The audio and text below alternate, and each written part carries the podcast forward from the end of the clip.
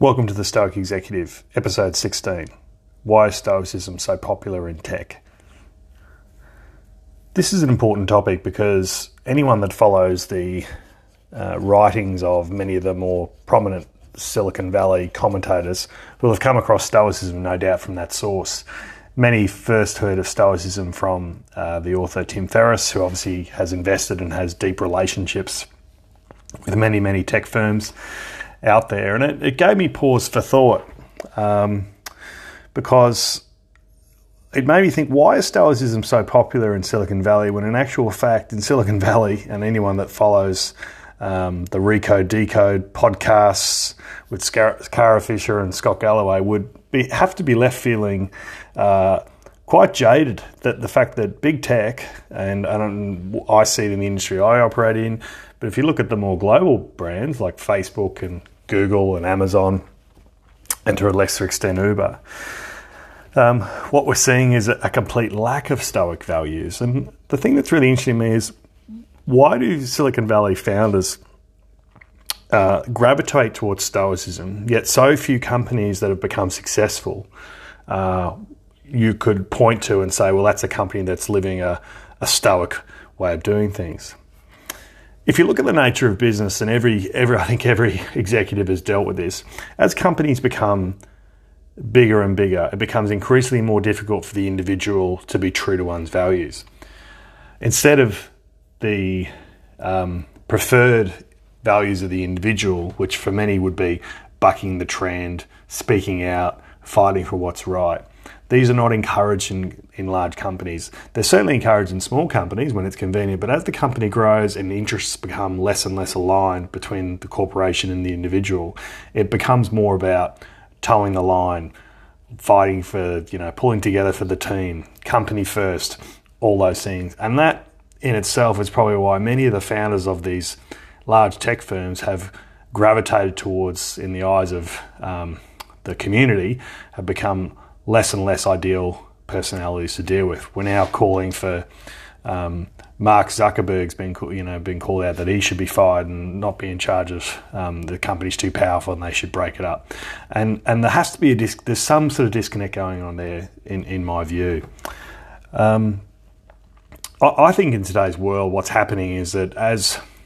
the new large companies of the world are so closely related to our day to day, Facebook, Google, Amazon, these are companies that we interact with every day and in many ways control the supply of happiness in our lives because they control the media, the content, the way in which we share um, information with, with our family and friends. Um, we're more um, detached more than ever um, from feeling in control, feeling that we have um, control of our virtues. And perhaps that's why Stoicism is becoming more and more popular because people feel more and more helpless. If you think about Stoicism, it directly connects with people that feels helpless because it helps people put things in context. That the strength has to come from within, not from external sources. That caring what, thinking about what other people think of you, is simply a waste of time and energy. But in a world that's so dominated by large corporate, the largest companies in the world, are all predicated on knowing a lot about you, telling you what to think, and also telling you what other people think, you can understand why people um, feel more and more disenfranchised. So, what is about the egos of these um, very successful founders that makes people inevitably transition from being humble, uh, hardworking business people to um, to being often demonized for some of the business values that they seem to lack? Um, you know, often we find in Stoicism one of the key values to keep people's, I call it feet on the ground, is by simply dumbing things down. Um, one of the great examples that I've used in my personal life is I used to have a great love of wine and, and you know fine things, and obviously getting a family and trying to get healthy has meant that I've had to detach myself from that that that love of wine that I had. And one of the useful tricks I use for that is to say, well, wine wine's nothing more than um, fermented grape juice very expensive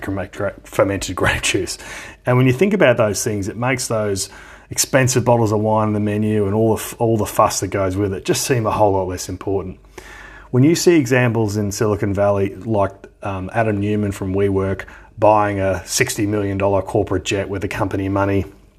and all the largesse that goes with that, you can understand why people feel there's a real inherent disconnect between the values that a company might determine are what their core values are when they start and to where they end up with are often a very different place. So if you're feeling like there's ever there's a bit of a disconnect between Stoicism and where you first read about it, you're absolutely correct. There is, and this isn't this isn't your problem. This isn't something to dwell on or focus on. But what it can, what it does show is that Stoicism is very much a tool uh, for the mind and a tool that an individual needs to control. And I wish you every success, and um, you know, wish that for those of you who are listening, who are founders of companies, that you, you enjoy the success um, that many others enjoyed, but perhaps you might be able to do a bit of a better job of hanging on to your stoic practice. That's all for this week. Until next time.